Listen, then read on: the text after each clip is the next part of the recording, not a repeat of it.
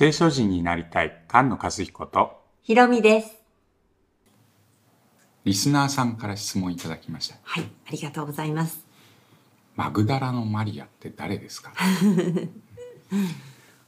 マグダラのマリアはたくさん出てくるわけじゃないのにとても目立つ人ですね、そうですね。ん重要人物ですよね、うん復活したイエス様に最初に会う人ですよね。うん、ただそれほど多く説明があるわけではない詳しくね、説明してないんですよね。うん、どういう人なんだろうということでね、みんなを探ったりしますよね。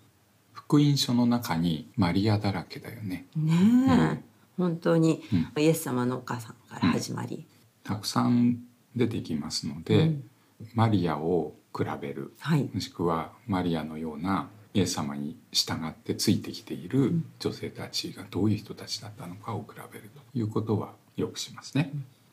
これだけ新約聖書にマリアって出てきますけど旧約聖書の中にもマリアが出てくるんですよね。はい、実はいらっしゃいます。うん、そしてただ一人。その人は、ん。モーセのお姉さんのミリアムですね。マリアというのはギリシャ語でマリアと書いてありますけれどもヘブライ語の名前はミリアムという発音です。ミリアムという人は女預言者と書いてありますね出エジプト記に。モーセと一緒に海を渡ってエジプトから救い出された時にモーセが歌を歌います。そうすると、その後にミリアムがタンバリンを持って歌うわけですよね。うん、応答するんだね、ん民の代表みたいな形だよね、モーセが連れ出して民が喜んでるその、ま、喜んでいる民のリーダーがミリアム。そのミリアムは荒野で大変な事件を。起こしてしまいますね、うん、神様に逆らってモーセだけが代表なのかっていうことでね訴えるんですよね。うん。文句を言うんだね。文句。うん、その文句はラションハラーの最初の事件だったでしょ、うん、神様の選んだものに対して、えー悪行を言うとうん、いうことで神様に罰が与えられて、チャラーとひどい皮膚病にえーなった。それでイスラエルの民が荒野で7日間うん。待たなければいけなかった、そうですね。7日間隔離されたんですね。うん。清められるのに7日間かかったとうん。いうことですね。はい、チャラートになった時に7日の間隔離されているということはレビ記の14章に書いてあることなんです。汚れを清めるという時に7回振りかけるとか血を7回振りかけるとか贖いの蓋に7回振りかける。そして洗い清めるとか。アラムの王の将軍ナーマンの時の皮膚病も七度ヨルダン川に身を浸して癒されるっていうふうにもね、ありますよね。うん、チャラートが清められるというのは神の国が来る恵みの年が来るということの象徴的な、まあ、出来事ということなので、マタイ福音書の中で天の御国が近づいた。病人が癒され死人が生き返りチャラートが清められ悪霊が追い出されると。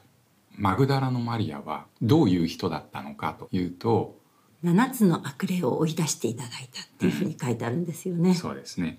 イエスに従っていた女たちのグループの、うん、どういう人たちだったかっていうと病を癒され悪霊を追い出していただいた女たちがついていった。その中でもマグダラのマリアは7つの悪霊を追い出していただいたということですので、あれあれ。えーあれあれ。ミリアムの7日間そしてツァラーと清められる、こういうことを思い出す。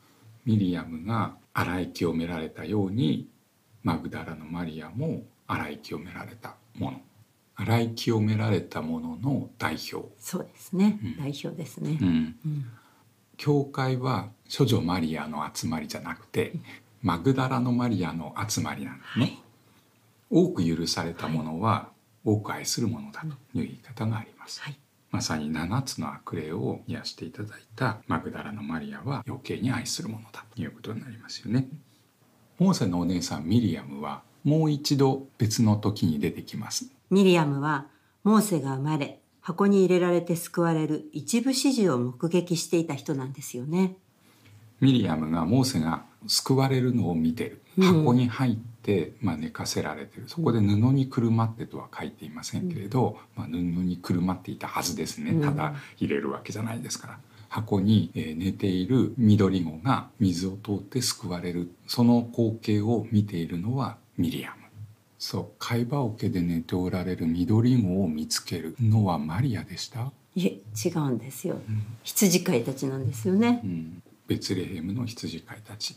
そのストーリーを見ることによってマグダラのマリアは誰なのかということがもっとよくわかるそれは次回。楽しみにしてください。御言葉に生きる聖書人が生まれ増えていきますように。菅野和彦。ひろみでした